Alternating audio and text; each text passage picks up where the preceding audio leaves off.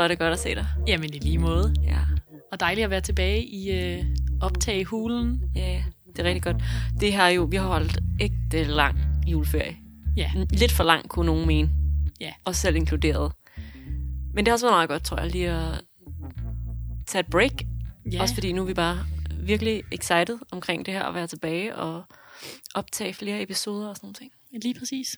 Jeg tror lidt, det der skete, det var, at vi glemte at lave en ny aftale, inden vi gik på juleferie. Ja. Og så skete januar, som jo bare er øhm, en mørk måned, fyldt med planer i min verden. Trælsplaner, som jeg ikke gider, fordi der ikke er noget sol. Ja, men det er rigtigt. I hvert fald så to, var vi lige sådan lidt langsomme om at komme op i gear igen. Ja. Men, men nu øh, tager vi hul på et nyt år, 2020. Mm. Et godt år for Det er et godt år. alle, inklusiv fødselskanalen. Ja. Håber jeg på. Vi har masser af gode planer. Det har vi nemlig, og en af tingene har vi allerede lidt introduceret inde på Instagram. Ja. Vi har nemlig besluttet os for at, øhm, at lave noget, der hedder Fødselskanalen Fællesskab. Yes. Og det er sådan lidt et initiativ, fordi vi godt kunne tænke os at bruge nogle af jer og al jeres viden og erfaring Ja. til på en eller anden måde at lave sådan noget vidensdeling Lige præcis. med hinanden. Fordi jeg, vi tror, at I vil kunne få super meget glæde af det. Ja, og når vi har lavet episoder, så får vi rigtig mange dejlige beskeder fra jer med alle mulige erfaringer, I har, og ekstra spørgsmål, og det kunne bare være fedt, hvis I kunne sådan høre hinanden. Ja. Så, øh, så det er vi ret øh, excited omkring, og, øh, og I vil kunne se det, se mere af det, hvis I følger med inde på Instagram. Ja, lige Øh, præcis. Indtil videre, så har vi øh, i hvert fald fået øh, en masse gode tips til nice musik, man kan føde til. Ja. Så vi har lavet et highlight, og vi har planer om at lave mange flere highlights om andre ting og gode tips. Men øh, indtil videre, så kan man i hvert fald få inspiration til øh, god fødemusik. Super nice. Mega nice. Og det er jo ikke her, vores øh, gode initiativer stopper. Ej, for nu kommer det rigtig, rigtig, rigtig fede. Ja, Og det er, at, øh, at vi simpelthen har lavet en samarbejdsaftale med det helt fænomenale, fantastiske og seriøst smukke undertøj, øh, som er produceret af Moons and Junes. Ja. Og øh, Moons and Junes er jo altså fantastisk på mange punkter, men øhm, Agnete, som står bag, er i sig selv også super nice. En øh, kvindelig iværksætter, som selv har lavet det her undertøjsmærke. Øh, mærke. Ja. og øhm, du er jo en hardcore tilhænger.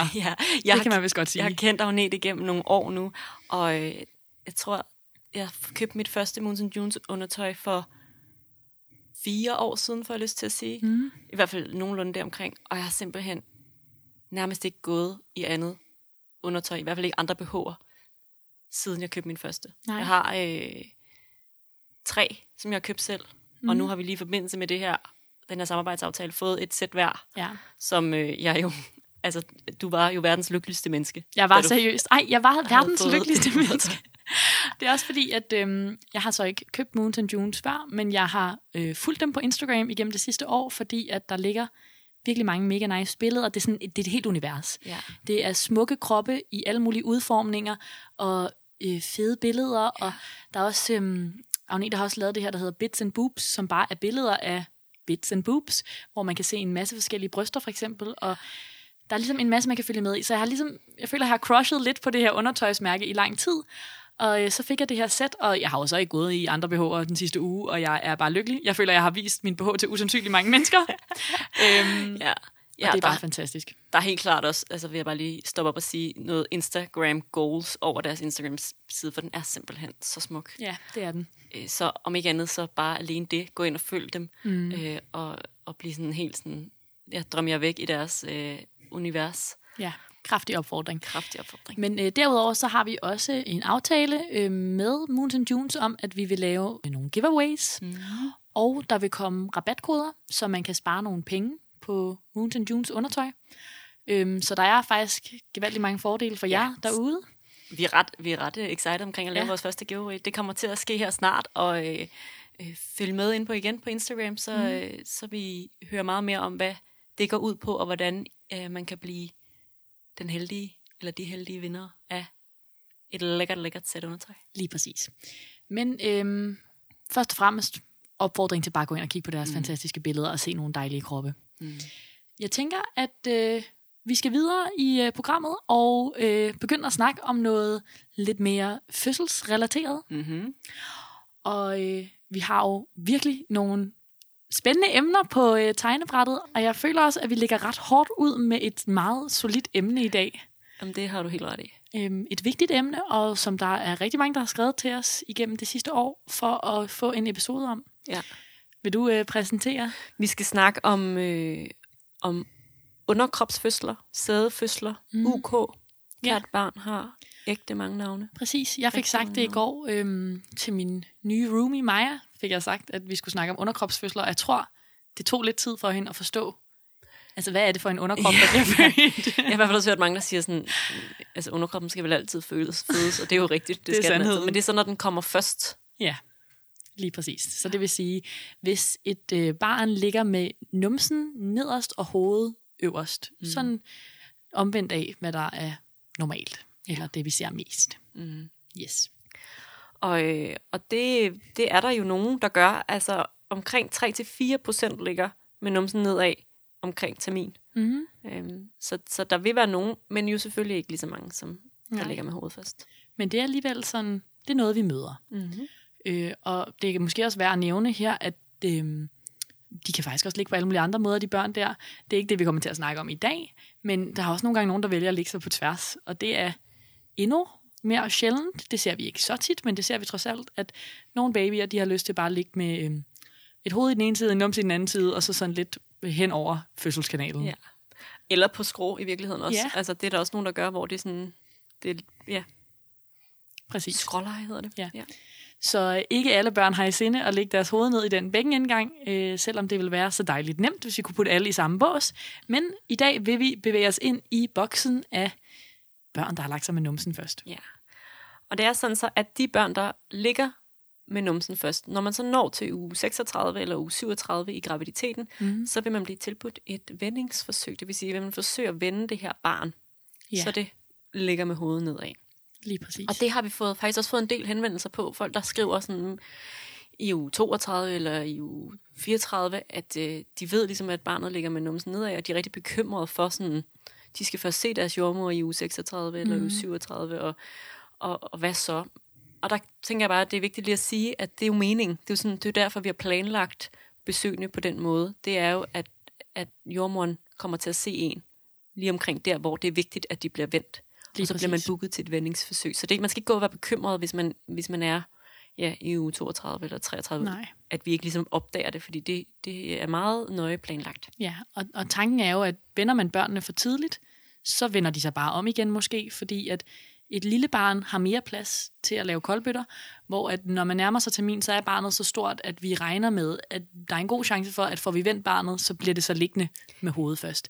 Og Ja, så vi vi har jo ikke- øh, tænkt os at vende det hele tiden. Nej, lige præcis, så vi ikke skal lave flere vendingsforsøg end Ja. ja. højst nødvendigt. Og der er jo også en, øh, en chance for, at barnet selv vender sig. Altså det mm-hmm. ser vi, at de simpelthen, øh, fordi de bliver større, og fordi det, livmoderen er indrettet sådan, så at der er bedst plads til barnet, hvis det vælger at lægge sig mm. med hovedet nedad. Øhm, og så det, det, nogle gange giver det helt sig selv, og Ja. så er der ikke nogen grund til heller at lave unødige vendingsforsøg. Nej, det er så rigtigt. Øh, og jeg tænker også, at vi øhm, senere i denne episode vil snakke lidt om, er man i uge 32 eller 34 eller 35, og man har en mistanke om, det føles meget som om, der er et hoved under min ribben, og går man rundt og er bekymret, så har vi også lidt tips og tricks til mm. ting, man kan prøve for at overbevise det her barn om, at det skal vende hovedet nedad. Øhm, men jeg tænker faktisk, at vi måske skal starte med at snakke om det her vendingsforsøg Ja. som jo er det sådan indgreb, vi kan lave fra øh, sundhedsvæsenets side til at hjælpe øh, alle børn til at vende hovedet først. Og man kan også spørge sig selv, hvorfor, hvorfor egentlig, altså hvorfor skal alle børn egentlig ligge med hovedet først, hvis man godt kan føde et barn med numsen først. Men øhm, det er det, vi ser mest, og det er det, vi ligesom er mest vant til, så det vil være så nemt, hvis alle bare gjorde det. Og derfor giver vi det lige et skud med sådan et vendingsforsøg. Eller to, Eller to. vendingsforsøg. Inden vi, vi fortæller lidt mere om vendingsforsøget, så mm-hmm. kunne vi måske også lige nævne, at der vil være nogen, hvor man ikke tilbyder vendingsforsøg. Øh, og også nogen, hvor man vil være en lille smule mere forsigtig omkring det. Ja. Øh, dem, man er mere forsigtig med, det er dem, der har fået kejsersnit tidligere, og derfor har et ar i maven og på livmoderen. Mm. Øhm, og så vil der også være nogen, som man slet ikke gør det med, og det er folk, hvor der for eksempel, hvor moderkagen ligger foran øh, udgangen, og man derfor alligevel skal have et kejsersnit. Mm. Øhm, Lige præcis. Ja. Og man ved jo, øh, man ved, hvis man er i den kategori, hvor moderkagen ligger der, det er ikke sådan så, at man dukker op øh, i uge 36, og så får det at vide. Nej. Det ved man allerede fra de tidlige scanninger i graviditeten. Øhm, så har man haft en ukompliceret graviditet, så vil man sandsynligvis blive tilbudt et vendingsforsøg. Ja. Ja. Og i forhold til dem, der har kejsersnit, så, så vil det være en vurdering i den enkelte situation, også omkring noget omkring, hvor, hvor øh, optimistiske man er omkring at vende barnet. Ja, men så synes jeg, at det her er et øh, passende tidspunkt lige at tage en tekstbog omkring vendingsforsøg. helt enig. Tekstbogen. Et vendingsforsøg foregår på hospital. Ved ankomst scannes den gravide for at undersøge, hvordan barnet ligger og hvor moderkagen er placeret. Der køres desuden en hjertelydskode på barnet for at sikre, at barnet har det godt. Den gravide får en indsprøjtning med muskelafslappende medicin, så livmoderen ikke spænder op under vendingen. Derudover vil lejet ofte blive tippet, så den gravide ligger med hovedet lidt lavere end benene. På den måde hjælpes barnet sæde op ad bækkenet, og chancerne for, at vendingen lykkes, øges. Selve vendingen foretages af en speciallæge, der tager fat om barnet uden på maven og forsøger at få numsen op af bækkenet og at lave en koldbøtte med barnet. Der kan både forsøges med forlæns koldbøtte og med baglæns koldbøtte. Vendingen lykkes i knap 50% af tilfældene. Der lyttes hjertelyd på barnet efter vendingsforsøget, og nogle gange lyttes der også undervejs, hvis forsøget trækker ud. Ved et vendingsforsøg er der en lille risiko for, at en del af moderkagen løsner sig. Den gravide skal derfor være opmærksom på, om livmoderen spænder meget op efter vendingen, og om der kommer blødning. Det er meget sjældent, at det sker, men i et sådan tilfælde vil man køre til akut kejsersnit. Det er derfor vigtigt, at den gravide ikke møder alene til vendingsforsøget. Jeg tænker noget af det første, som er oplagt lige hurtigt at nævne her, det er, at øh, det hedder jo et vendingsforsøg. Ja. Vi kalder det ikke en vending, fordi at der, øh, som vi også sagde i tekstbogen, ikke er 100% sandsynlighed for, at det lykkes. Der er cirka 50% sandsynlighed, og det er jo sådan lidt et, øh, et tal, som lander et lidt sjovt sted, fordi alt efter hvor vi lige har kigget, inden vi optog den her episode, så sagde det et eller andet mellem 30 og 80%. Og det er jo Ja. en ret stor forskel. Ja, og, øh, og oftest så vil, vil et mislykket vendingsforsøg jo bare være, at man forsøger at forvente det her barn, men at det ligesom ikke rykker sig Ja. på den måde, man gerne vil have det til, og så giver man ligesom for tabt i det. Ja, nogle gange så har, det vil typisk være, fordi at barnet ligesom har kilet sin numse så godt fast ned i bækkenet, at, at man nærmest ikke kan få den op Ja. og få den vendt. Ja. Og nogle gange så har de også lagt deres hoved oppe under ribbenene et sted, de synes er rigtig rart, hvor de ikke har i sinde at rykke sig ud af flækken. Og så kan man sige, en anden ting, der er vigtigt her, det er, at øh, det, det er meget, der er meget delte meninger om, hvordan sådan et vendingsforsøg føles, så man vil muligvis have hørt både, øh, Nå, men det, det var ingenting, men også sådan, det gør sindssygt ondt. Ja.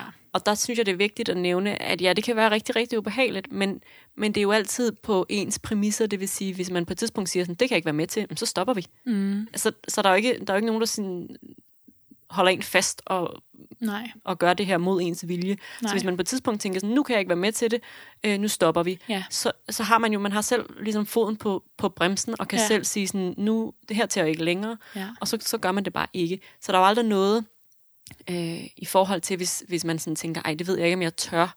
Sådan, så skal man huske, at, at det er en selv, der er med til at vurdere, hvor langt man ligesom skal gå for det. ja. Så jeg synes altid, det giver god mening Det synes jeg er øh, en rigtig god pointe. at give det et forsøg. Ja, det der med, om man tør eller ej, at møder man op på hospitalet, bliver øhm, informeret stille og roligt om, hvad der skal ske, så øh, skal man nok ture den oplevelse. Mm. Og så er oplevelsen jo, at vi starter, og kan man så mærke, det her, det kan jeg ikke være med til, så Ja. stopper vi. Så på den måde, så, så burde man kunne ture, eller Ja. hvad man siger. Og så er det selvfølgelig vigtigt, at vi også Ja. lige har med, at, at som, som du også siger i tekstbogen, at der er jo en lille risiko for, at, at barnets hjertelyd bliver påvirket Mm. i forsøget, og man så bliver nødt til at køre til akut kejsersnit. Og det er selvfølgelig ikke fedt. Det er ikke noget, jeg selv nogensinde har, har været med mm-hmm. til, men det er en risiko, der er til stede, og den skal man selvfølgelig også have med i sin overvejelse. Så hvis det ligesom er det, der er Ja. ens argument for ikke at have lyst til at gøre det, så er der selvfølgelig fuld respekt og forståelse for det. Ja. Øh, Og det er der også, hvis det er, fordi man synes, det gør ondt, men, men, men det er i hvert fald bare vigtigt at vide, at man selv er en del af beslutningen om, hvornår man ikke kan mere. Præcis. Øhm, det jeg tror, som er meget grænseoverskridende ved vendingsforsøget for de fleste, det er, at man har brugt ni måneder på at sørge for, at der ikke skulle ske noget med ens mave. Altså det er jo mm. ens barn, der ligger derinde, og øhm, man passer jo på den her mave, så det, at der er nogen, der tager rigtig godt fast og prøver faktisk at vende barnet, er jo sådan, det er jo bare fuldstændig modsat af, hvad man har gjort ved den her mave i de sidste mange, mange måneder. Og jeg tror meget, det er den del, der også føles voldsom. Ja. Og så er det selvfølgelig også ubehageligt, at der er nogen, der tager fat i ens mave og prøver at vende barnet. Ja. Øhm, men i mange tilfælde, så tager det noget tid. Altså det er ligesom, man skal have en fornemmelse. Nu siger jeg mand, det er ikke mig, der gør det, det er en læge. Men lægen skal ligesom have en fornemmelse af, hvordan får jeg fat i det her barn? Hvordan kan jeg rocke det? Kan jeg rocke det lidt den her vej, lidt den her vej? Og det kan godt være 5, 10, 15 minutter, de står og ligesom sådan prøver at rocke lidt den ene og den anden vej. Øhm, så på den måde er det ikke sådan en voldsom, nu tager vi fat, og nu rykker vi bare, og så er det det. Øhm, man er ligesom med i processen. Ja. Ja. Og så vil der være nogen, hvor det er lettere at gøre øh, end andre. Altså det vil sige, mm. det er nogen, hvor det er lettere at vende barnet, og det er særligt dem, der har, har født før, fordi livmoderen er en lille smule større, og derfor så, så er det at få barnet til at slå en kold bøtte øh, også som regel lidt lettere. Mm. Så der vil være nogen, hvor det, hvor det også øh, er en, en lettere opgave at få barnet vendt. Det er rigtigt, og, øhm, og tanken med det er ligesom, den livmor, der har været udvidet nogle gange, den er ligesom nu lyder det tavligt, hvis man har været gravid mange gange, men det er ligesom blevet sådan en lidt løsere elastik, fordi at den muskel har været udvidet og samlet, og udvidet og samlet, hvor første gang den gør det, så er den lidt mere spændstig. Mm. Øhm, så på den måde kan man nogle gange bedre få rykket noget rundt, og så også selvfølgelig, hvis man har et barn, der er lidt mindre, vil det også være lidt nemmere at få det rundt, end hvis barnet er stort. Og det er jo ja.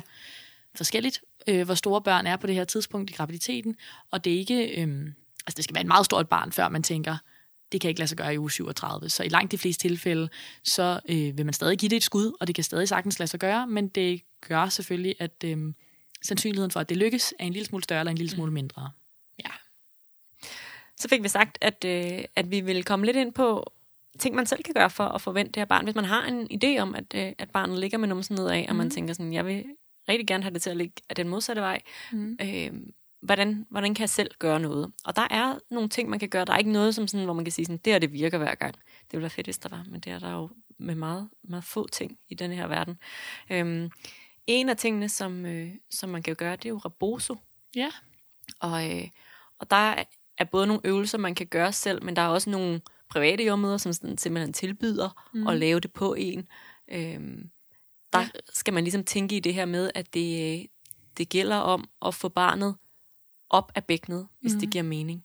Det vil sige, det er noget med at være foroverbøjet, måske på knæ og med, med brystet i, øh, i gulvet, mm. sådan så at man har sådan en idé om, at man ligesom... Så lidt øh, bedestilling-agtig. Ja, lidt, og, og sådan den der fornemmelse af, at, at bækkenet er over, mm. over kroppen, sådan som baby ligesom har mulighed for at rushe lidt ud af bækkenet, øh, sådan så den selv får mulighed for at, at vende sig. Ja, og øhm, jeg tænker, at det kommer lidt an på, hvornår i graviditeten man vil gøre det. Er det fordi, man selv er bekymret i uge 32 eller 34, øh, så kan man måske google sig frem til nogle øvelser. Og ellers, hvis det er fordi, man kommer ind til sin jordmor i uge 35 eller 36 og finder ud af, at barnet vender med numsen først, så kan det jo være, at øh, jordmoren kan introducere en til nogle af de her stillinger. Og det er ikke, øh, fordi vi har uanet mængder af tid, men øh, de fleste jordmøder kan godt lige sådan kort sige, øh, prøv. prøv at gøre sådan og sådan ja. og sådan, og så se om ikke det hjælper. Øh, er man ikke klar over, hvad det her rebozo, vi snakker om, er, så er det øhm, meksikansk for tørklæde, og det er noget, hvor man ryster bækkenet med et tørklæde, for ligesom at få barnet til at indstille sig lidt anderledes. Øhm, det kan googles. Jeg skulle lige så sige, det er et rigtig godt sted at starte lige at google det. Det ja. er sådan lidt ja, spændende, dejligt. Ja. Øh, det, det er noget, vi egentlig bruger ret meget på fødegangen, og mm. derfor det nogle gange bliver sådan en, en ting, vi bare slynger ud, fordi ja. det er ved at være sådan ret, ret normalt på de danske fødegange, og de fleste jordmøder øh, har en eller anden vis form for erfaring med det. Ja, præcis. Og øhm, det er nemt, og man kan sagtens gøre det derhjemme, og man kan ikke, jeg synes ikke, man skal være bange for sådan at gøre noget forkert. Nej. Øhm, det, som jeg tænker øh, er vigtigt at vide her, det er, at selv hvis man har booket et tid til vendingsforsøg, hvis man har været hos sin jordmor og fået at vide, om tre dage kommer du ind, og så laver vi vendingsforsøg, så er det stadig værd at prøve at bruge lidt energi på det her. Og selvom det ikke lykkes at forvente barnet ved at ryste op af bækkenet, så kan det være, at man ligesom har fået øh, vendet barnet til at sådan komme lidt op af bækkenet, og ikke bare blive dernede, sådan så at der er en bedre chance for, at vendingsforsøget lykkes. Ja. ja. Så nogle øvelser som, som alt, hvor der ligesom, man ligesom, hvis man forestiller sig at kravle rundt på mm. gulvet, kan også være med til, fordi den måde, man vrider i bækkenet, øh, ligesom kan, kan hjælpe barnet til at komme både ud af bækkenet, men også til at for, forvente sig sig selv. Så sådan noget med at kravle rundt ned på gulvet kan også give ret god mening. Ja.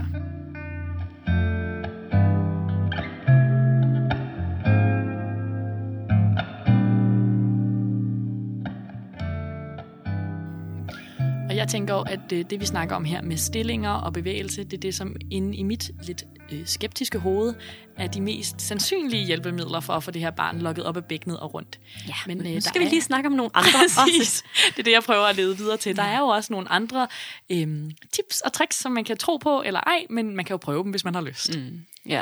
En af dem, det er, at man kan få sådan en kæde, som man, øh, en meget lang kæde, mm. som er så lang, at den ligesom ender nede nogenlunde ud for øh, symfysen, mm. øh, altså ud for bækkenet, og har en lille klokke, har jeg lyst til at sige, Ja. i sig.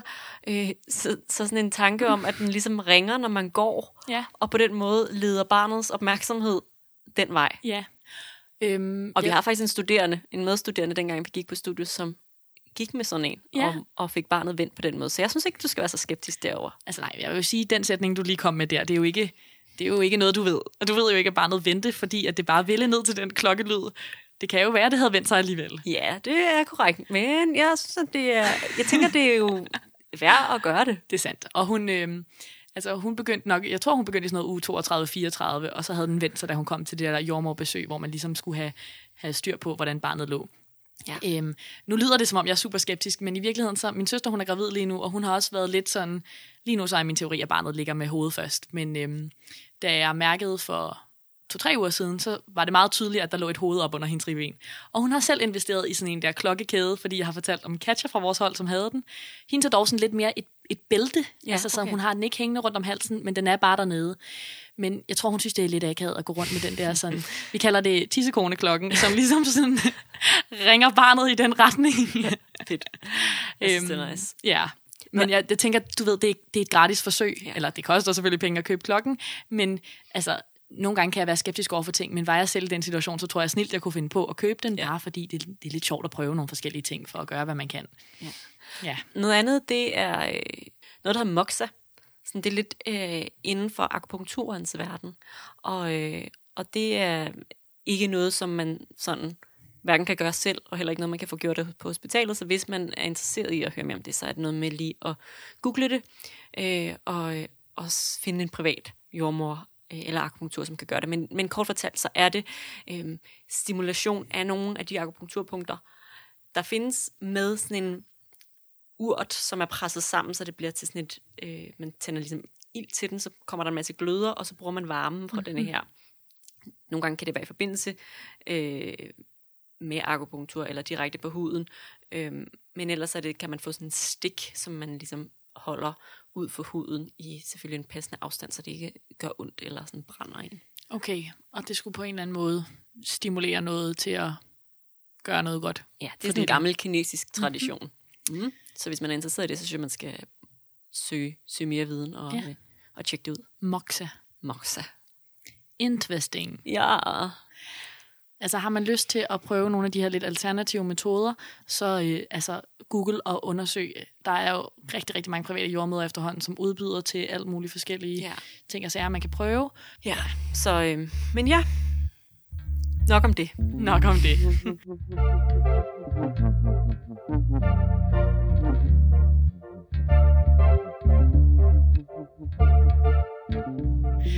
Jeg tænker, at øh, måske skulle vi snakke lidt om det her barn, som ikke har tænkt sig at vende sig.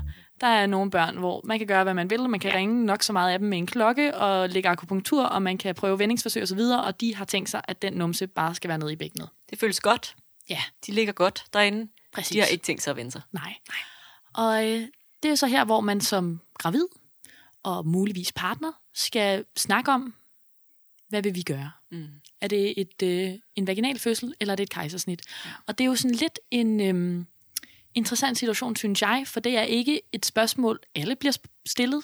Der er jo rigtig mange, der føder med ho- i hovedstilling, som aldrig nogensinde har, er blevet spurgt, kunne du egentlig tænke dig et kejsersnit? Så der er et eller andet lidt specielt, der kommer ind over her, når barnet har lagt sig med numsen først.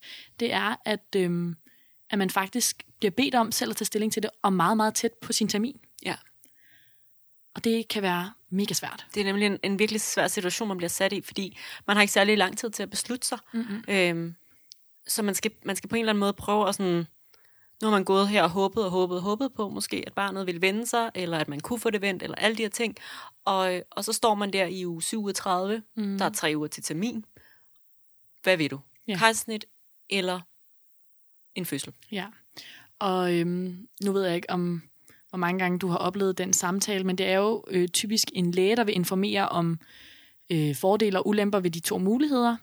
Og jeg har i hvert fald tit stået på sidelinjen og tænkt, det lyder sgu lidt som pest eller kolera. Ja. Og det er jo, lyder måske mærkeligt, fordi vi er i fødselskanalen, vi elsker fødsler, og der er så meget nice både ved fødsler og kejsersnit.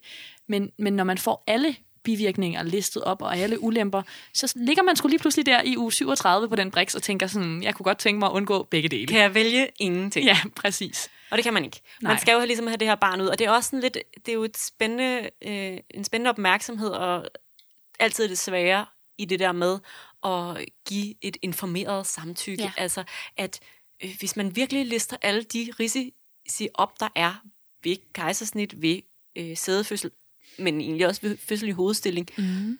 så kan man jo få det til at lyde helt forfærdeligt. Ja, og, og det er det, jeg synes er allersværest ved øhm, alle de gravide, der, der kommer i den her situation, det er, hvis man havde sådan en, en check som en del af det at have en, øh, en helt almindelig graviditet med et barn i hovedstilling. Hvis man kom ind øh, på hospitalet i uge 37, og så fik listet alle ulemper ved vaginal fødsel og alle ulemper ved, ved kejsersnit, så ville man synes, det var helt vildt ubehageligt også. Ja.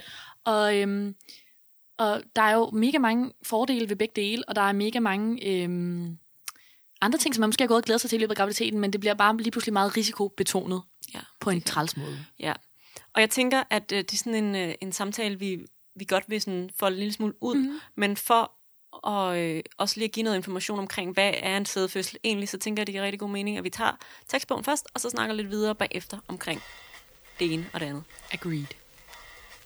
Tekstbogen.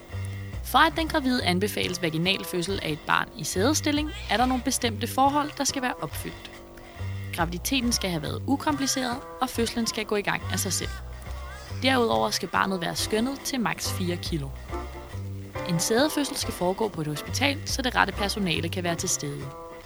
Under fødslen vil barnet blive overvåget med CTG, men ellers vil en stor del af fødslen ligne alle andre vaginale fødsler. Den fødende kan få samme smertelindring og bevæge sig omkring ligesom alle andre fødende. Selve forløsningen af barnet foregår dog lidt anderledes, da det er kroppen, der fødes først og hovedet til sidst. I nogle tilfælde vil barnet blive født spontant, mens personalet i andre tilfælde vil hjælpe med at få hovedet forløst. Under forløsningen kan der være behov for ekstra hænder, og der vil derfor være en fødselslæge, en børnelæge og ofte også mere end én jordmor på stuen. Føder man et barn i sædestilling, er der strammere krav til fremgang under fødslen, og derfor lidt større risiko for, at fødslen omlægges til kejsersnit. Dette skyldes, at manglende eller langsom fremgang under fødslen anses som en mulig indikation for, at barnet ikke kan trænge ned denne vej. Så hvis vi vender tilbage til det her valg, man står over for, når man er gravid, og man har et barn, hvor at numsen vender ned af, øhm, man skal ligesom vælge mellem en vaginal fødsel eller et kejsersnit. Det man kan sige helt kort, det er, at der er risiko for komplikationer under en vaginal sædefødsel. Der er også risiko for komplikationer under en vaginal fødsel af et barn i hovedstilling. Øhm, risiciene, eller hvad man siger, er lidt større, når man har et barn med numsen først, men de er ikke meget større. Man kan sagtens øhm, føde vaginalt, og det er også anbefalesværdigt i rigtig, rigtig mange tilfælde. Ja, og studier viser faktisk, at det er ikke mere sikkert at føde øh, et barn ved kejsersnit, Nej, frem for vaginalt, når det ligger med numsen præcis. øh, først. Så sådan, det, det er ikke på den måde anbefalesværdigt at få et kejsersnit. Mm-mm. Det er ikke sådan, at al vores evidens siger, at det er det, man skal gøre. Øhm, og derfor er det også en lidt interessant praksis, vi har i Danmark på rigtig mange hospitaler, at man bliver stillet foran det her valg i det tilfælde. Ja. Øhm, Og jeg tænker, for ligesom at forklare, hvorfor praksis er, som det er i dag, så bliver vi nødt til bare sådan lige helt ganske kort Ja. at øh, gå tilbage i tiden. Fordi der, der er øh, en sådan meget særlig grund til, at, mm. øh, at den er, som den er i dag. Og det er fordi, at der for, øh, for nogle år tilbage kom et studie. Det er meget... Øh, det er kendt under navnet Hanna-studiet, mm. fordi hende, der lavede det, hed Hanna, og, øh, og det viste, at det var mere sikkert at forløse børn ved kejsersnit, frem for at føde øh, børn ved øh, vaginalfødsel, når de lå med numsen først. Ja. Og det gjorde faktisk, det det ene studie gjorde, at man ret, på ret kort tid omlagde al praksis, man havde omkring mm. sædefødsler, til lige pludselig at få løst dem alle sammen ved kejsersnit. Ja. Og det, øh, det, er sådan, det er sådan meget interessant, fordi det, det er jo ikke sådan, det plejer at være. Mm-hmm. Øh, et studie kan sjældent stå alene, og det der så yderligere sket, det er, at man efterfølgende har modbevist det studie. Mm. Så, så man har ligesom fundet ud af, at det var ikke validt, mm. øh, og der, der er ikke evidens for, at det er mere sikkert at føde øh, ved kejsersnit frem for vaginalfødsel, når, mm. når barnet ligger med numsen først. Øhm, men det gjorde desværre også, at øh, fordi der var en overrække, hvor man ikke øh, fødte børn i UK, så, øh, så betød det, at lægerne ikke fik den samme øh, erfaring med mm. at føde børn med numsen først, og derfor blev en lille smule mere usikker inden for det mm. felt. Og det har gjort, at, øh, at det er svært at komme i gang igen med at føde børn med numsen først, fordi ja. at øh, det kræver ligesom, at der er en læge med noget erfaring omkring UK-fødsel til stede i afdelingen, når man skal føde UK. Ja. Og, og hvis ikke der er nogen læger, der ligesom der har den erfaring, så bliver det rigtig svært mm. øh, at føde dem. Og derfor så, så er øh, en, en stor del af de børn, der lå med, med numsen først, blevet født ved kejsersnit, mm. øh, selvom de i virkeligheden sagtens kunne have født vaginalt. Ja. Og øhm, et andet element af det her, fordi man tænker, nu er der gået mange år, hvor vi har vidst, at det studie ikke er noget, vi skal bruge. Hvorfor har folk ikke fået den erfaring igen? Hvorfor det praksis ikke kommet tilbage? Der må man bare sige, at øhm, der også er et element af frygt, at når man først har fået at vide en gang, det er farligt, så er det svært på en eller anden måde at slette den viden, også selvom at man nu får ny viden, som siger, det er det ikke. Mm. Og, øh, og det er nogle gange sådan med, med vaner, at vi, når først de er indlært, så skal man ligesom aflære dem igen. Og, øh, og det gør lidt, at der er sådan lidt forskellige religioner. Øhm, det kan både være fra sygehus til sygehus, det kan også være fra læge til læge på det enkelte sygehus. Øh, og der findes rigtig mange fødselslæger i Danmark, der synes, at det er genialt at føde børn i sædestilling, og det skal man bare gøre. Og der findes også nogen, der øh, ikke har erfaring, og faktisk er utrygge ved det, og heller ikke har...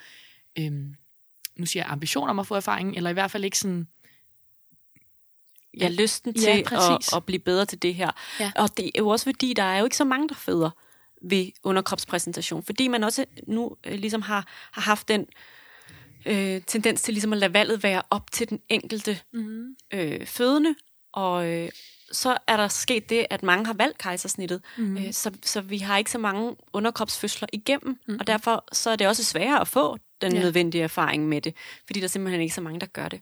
Så sådan, det er sådan en, en lidt mærkelig kombination af, af et, noget, noget studie, der har sagt en ting, og noget erfaring hos lægerne, og, øh, og også selvfølgelig den praksis, som så ligger blandt de, de, de gravide og fødende til at vælge kejsersnittet frem for den vaginale fødsel. Ja.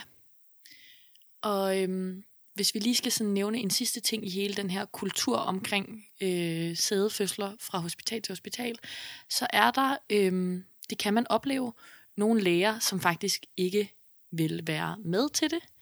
Øhm, og det kan betyde, at man godt kan øh, opleve på et bestemt hospital at få at vide, hvis man så tager valget og siger, jeg vil gerne føde vaginalt, så kan man godt øh, få at vide, det er super, det skal du bare gøre. Øhm, når du kommer ind og er i fødsel, er der en lille risiko for, at der er en læge på vagt, som ikke vil være med til det, som vil omlægge til et kejsersnit. Ja.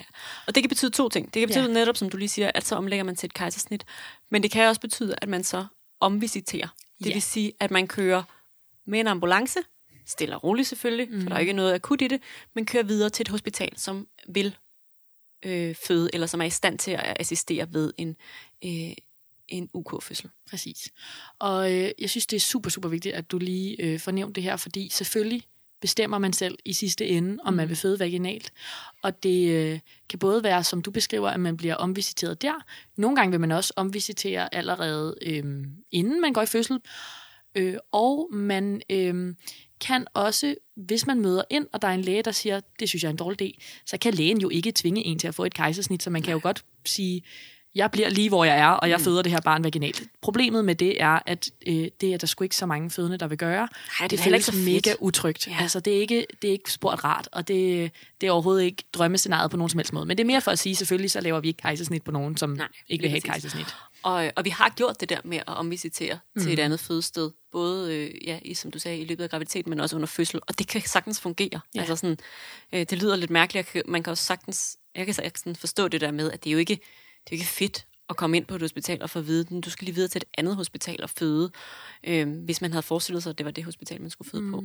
Men det, det kan sagtens lade sig gøre, Ja. og det kan blive en rigtig fin oplevelse alligevel. Ja. Så jeg tænker, hvis vi bare lige skal lave en lille krølle, nu fik vi snakket om en masse ting, som kunne være ret træls, som er sådan praktiske omstændigheder.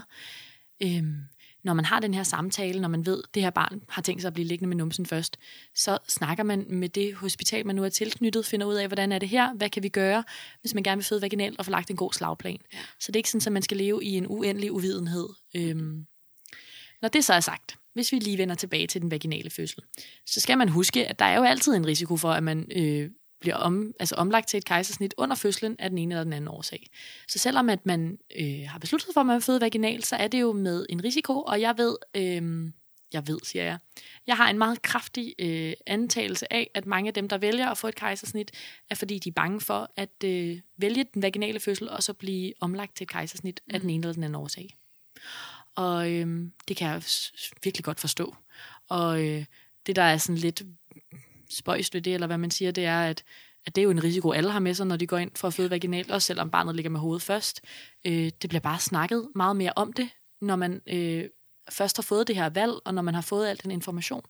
Og det er øh, en meget sådan svær usikkerhed at gå rundt med. Det er en del af det at føde vaginalt. Det er jo altid, at man ikke ved, hvilken vej kommer det her til at gå, hvordan kommer mit forløb til at være.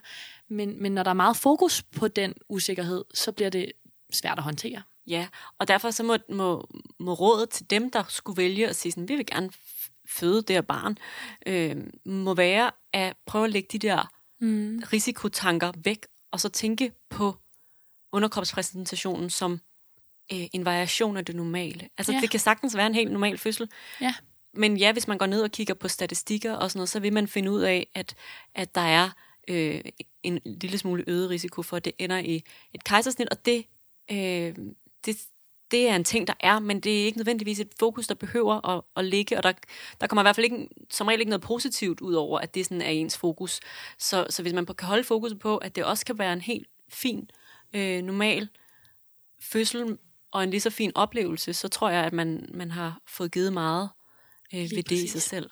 Og husk, at vi er der for jer, og vi er der for jer på samme måde, som vi er der altid, når man kommer ind og føder på et hospital. Der er en jordmor, der bliver tilknyttet ind, man finder ud af det sammen, og, øhm, og vi vil gøre alt, hvad vi kan for at lave det allerbedste forløb for jer. Så Ja, det er bare så meget lettere at tage Ja. det i den enkelte situation, så, Ja. fordi som med alt andet inden for fødeverdenen, så, øh, så kan vi snakke en masse om overordnede ting, vi kan snakke om retningslinjer, vi kan snakke om øh, statistik i de enkelte tilfælde, men, men I er nu engang individuelle mm. mennesker mm. med individuelle behov og nogle helt unikke øh, fødsler, mm. og de er lettere at tage sig af øh, en til en, end de er herover en podcast. Så, Sandt. så det er vigtigt også at tage sig selv ud af alle de her statistikker, og så sige sådan, du er Ja. også bare dig, og, øh, og hvad du har med dig er både øh, gå på mod og øh, tro på, at det nok skal lykkes, har mm. også helt klart en effekt. Mm. Øhm, Ja. Ja. Og så, som vi også fik sagt i tekstbogen, så vil øhm, det, som oftest er øhm, indikationen for, at man går til kejsersnit, det er langsom fremgang. Øh, og det er med den her tanke, at vi vil gerne have, at øhm, vi ligesom tydeligt kan fornemme, at det her barn kan sagtens trænge ned igennem bækkenet, og den her fødsel forløber sådan rimelig glidende. Mm. Og det betyder, at går det lidt langsomt, åbner man sig lidt langsomt, eller er barnet øh, lang tid om at komme ned igennem bækkenet, så vil det, det vil typisk være det, som gør, at man går til kejsersnit. Ja. Og, øh, og det kan være meget rart i hvert fald at vide, at det ikke er sådan, fordi der er noget livsfarligt eller noget i den dur, men at det er sådan en, vi tænker, at nu vil det være klogt at omlægge, ja. og så stille og roligt omlægger vi. Ja. Og så kan man sige, så er, er øh, en sædefødsel jo også på mange måder ligesom alle mulige andre fødsler. Mm. Øh, og det er også et vigtigt fokus at have, at, øh, at mange af de ting, som man vil gøre under en helt normal fødsel, det, det vil man også bare gøre øh, under en sædefødsel. Mm. Når det så kommer til at føde barnet, så er der måske en lille smule mere sådan, der har været, tidligere været sådan en kutyme for, at øh, man fødte på ryggen, fordi det var der, det var lettest at komme til. Nu er man begyndt også at se ret mange fordele ved at føde på alle fire. Ja. Øhm, men det er sådan der, der erfaringen ligger lige nu. Ja. Øh, så, så der er ikke helt på samme måde sådan muligheden for alle mulige fødstillinger, som Nej. vi ellers er super meget øh, fortaler for Nej. Her på kanalen. Der vil mere være sådan, at det er, er anbefalesværdigt enten at føde på ryggen eller på, på Igni Albolej, Ja. og måske variere mellem de to, Præcis. som fødslen skrider frem. Og det er jo sådan i selve pressefasen, vi selve snakker her. pressefasen. Og det synes jeg øhm, er et meget godt billede at tegne af det, at det er i pressefasen, der er nogle bestemte regler, men at i, øh, i langt den største del af fødslen, når man føder et barn vaginalt, så er der jo rigtig mange timer, hvor det handler om, at man skal åbne sig, mm. og handler om, at barnet skal ned igennem bækkenet. Og der er man ligesom alle andre fødende. Ja. Man får det at spise og drikke, man vil, man får den smertelindring, man vil have, man kommer i alle de stillinger, man vil have, og, øh, og det styrer man selv. Og så er det der til sidst, hvor at kroppen ligesom skal fødes, at øh, vi gør tingene lidt anderledes. Mm. Så den minder rigtig meget om alle mulige andre fødsler. Ja. Og alle de fordele, man kan nævne, det er selvfølgelig både det, at man undgår en operation og får et arm, men der er jo også øhm, nogle smukke ting ved det at føde vaginalt, som er alle de lækre bakterier, barnet bliver smurt ind i, så det får mm. boostet sit immunforsvar, og øhm, de vejer, som gør, at barnet måske bliver lidt mere klar til at blive født, hedder det, og selv øh, trække vejret. Øhm, Og man kan sige, at i forhold til det, så er der jo også noget, altså, der er også en fordel der. Hvis man så skulle ende i et kejsersnit, mm. så er der stadig en fordel i at have været i fødsel, både Ja. ja. fordi ens krop er mere klar til at få det her barn ud, men også fordi, at barnet er mere klar til at komme ud i verden. præcis. Der er også nogle ting der, som kan være fordelagtigt, selvom det så ikke skulle ende med en vaginal fødsel i sidste Lige ende. præcis. Øhm, jeg tænker, at det man skal gøre, det er ikke, for det første ikke at forhaste sig ud i en beslutning. Øhm, det er ikke sådan så, at man behøver at tage en beslutning den dag, hvor man har været ind til vendingsforsøget, og man bliver spurgt lige bagefter. Øh, men tag lidt tid til at tænke over det, og hvis man er øh, fødselskanalen lytter, så kan man jo øh, både lytte til den her episode, men også lytte til vores episode om kejsersnit, og mærke efter, hvad man føler giver mest mening for en selv, øh, og hvad man har mest lyst til skal være ens forløb. Ja. Ja.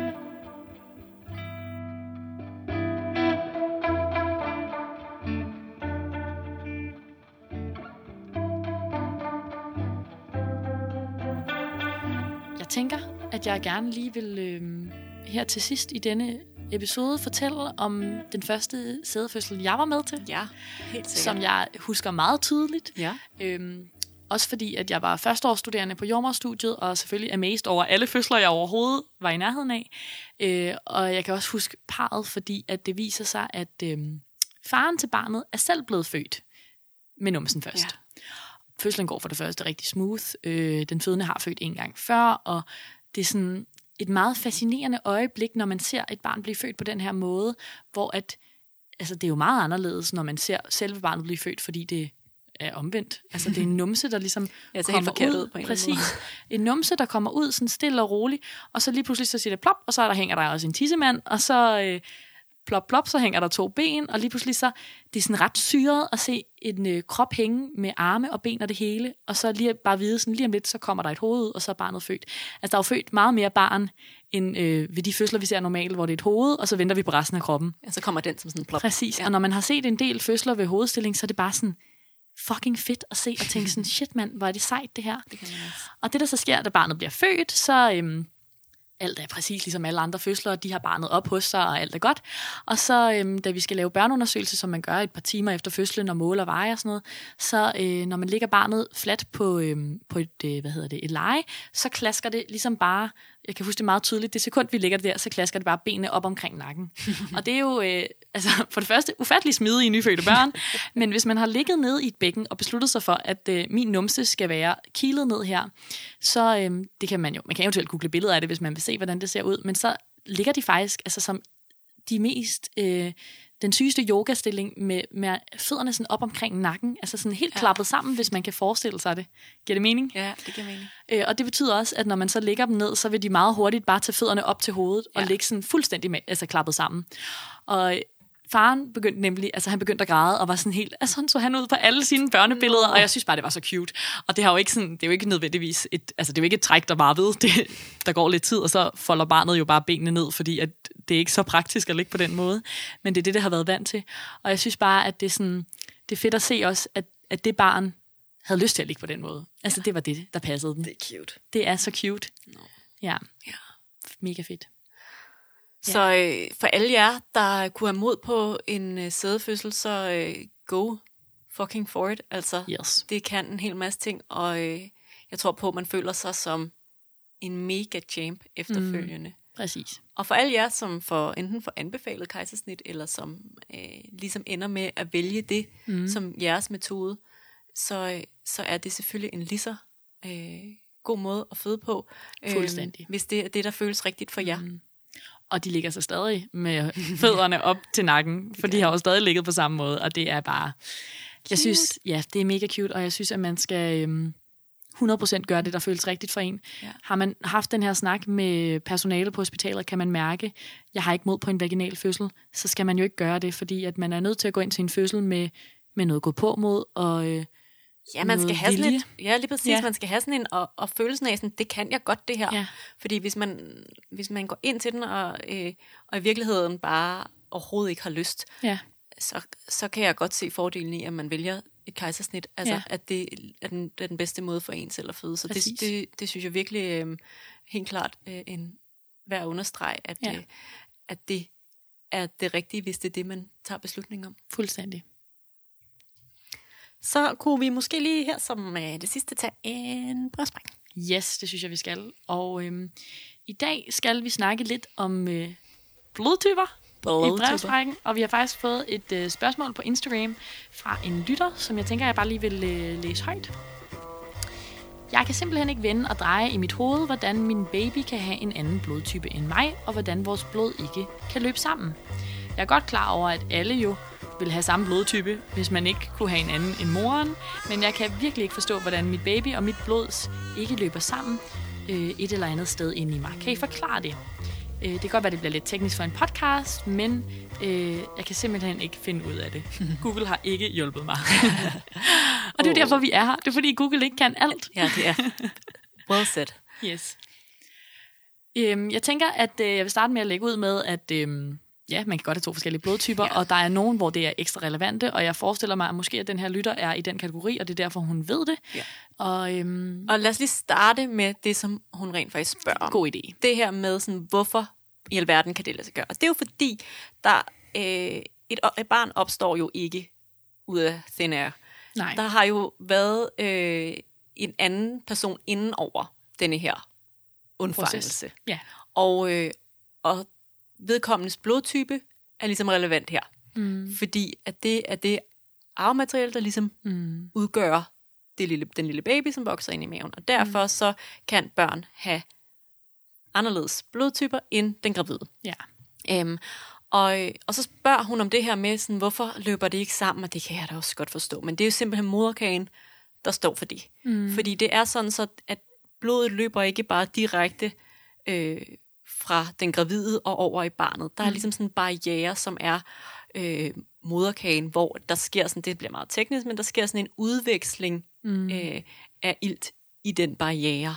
Ja, altså jeg tænker, man kan forestille sig, at, at blodkarrene ligger meget tæt op og ned af hinanden. Ja. Øhm, og øh, det gør, at, at der kan komme ilt fra moren over til barnet, og koldioxid fra barnet over til moren, men, men karrene ligger tæt op ad hinanden, men de er ikke de samme kar. Nej.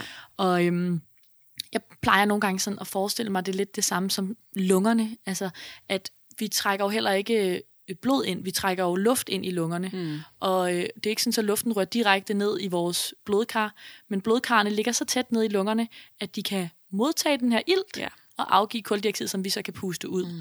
Og det er det samme, der ligesom sker, at øh, man kan forestille sig, at morens blod er ligesom den luft, man trækker ind, Ja. at der er en masse ilt i det, som så kan løbe igennem den hinde, eller de tynde kar, ind Ja. til barnets kar, øhm, uden at blodet decideret blander sig. Det er meget spændende, om det her giver mening for folk, der lytter. Ja, ja. Det, så, så som sagt, så er det lidt teknisk, men jeg tror, det Ja. vigtigste er det der med, at man ligesom ikke forestiller sig, at blodet bare løber direkte, men Præcis. at det, det er to separate øh, ting. Der er bare udveksling af ilt og næringsstoffer selvfølgelig Ja, også. præcis. Øhm, Øhm, lige præcis. Og, og nu fik jeg jo lige sådan forhastet mig ind i, hvornår det bliver rigtig spændende. Ja. Men det tænker jeg, at jeg lige vil uddybe lidt. ja, det kan jeg forstå. Øhm, det er sådan, at de fleste går rundt og ved ikke noget som helst om, hvilken blodtype deres barn er, og øhm, er måske også lidt ligeglade med, hvad deres egen blodtype er. Men øh, tidlig i graviditeten, når man tager op til sin læge første gang, så får man taget en blodprøve, som viser, om man er rhesus negativ eller positiv som gravid. Ja. Når man, når man har, er resus negativ, så begynder det her at blive relevant, hvad barn man har. Hvis man nu var resus positiv, så, så er det ikke relevant.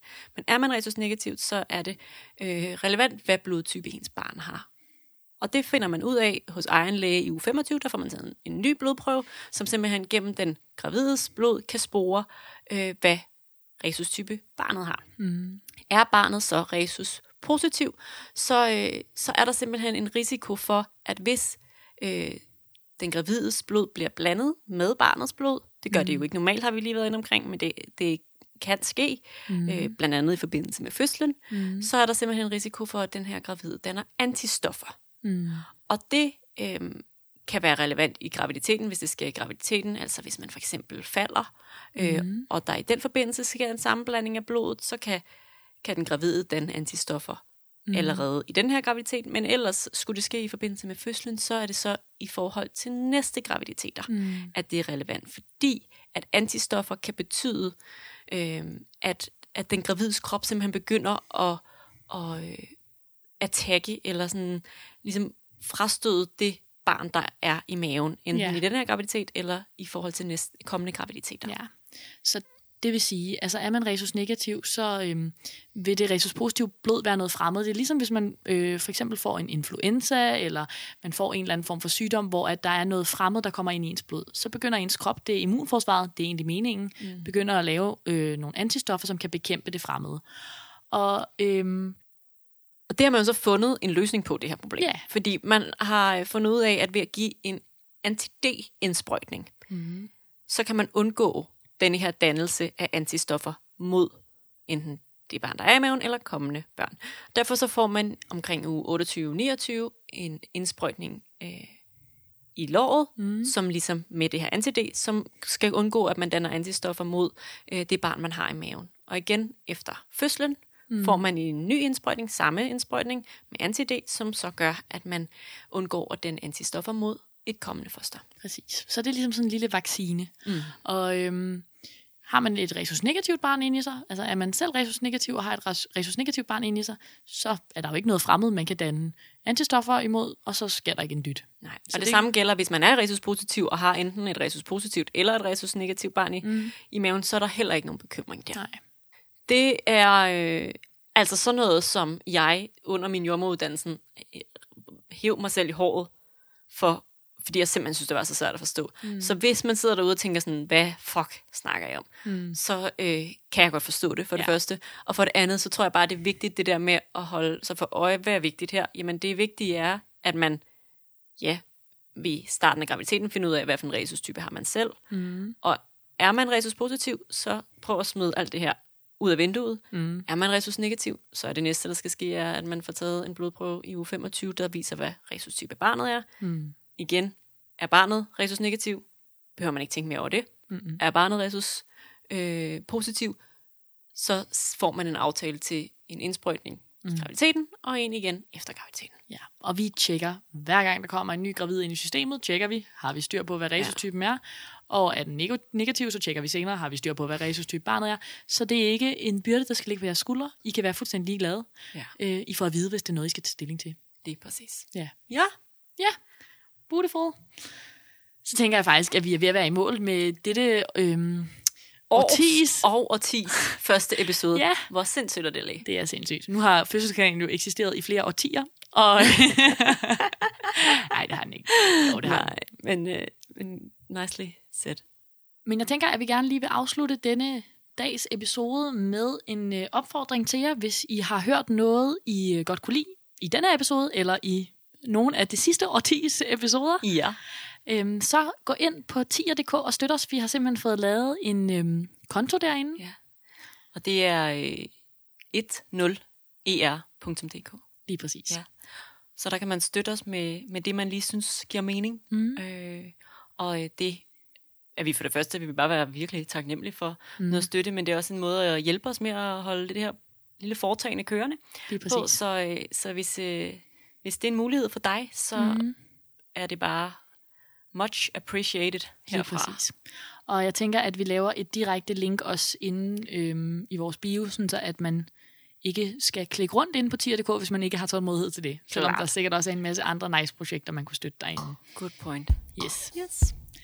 Så tror jeg faktisk, at det var det for today, Frederiksen. Jeg har, men øhm, så må du bare have en rigtig dejlig dag. I lige måde, du. Tak. Hej hej. Du lytter til Fødselskanalen. Det er sgu da fedt, med.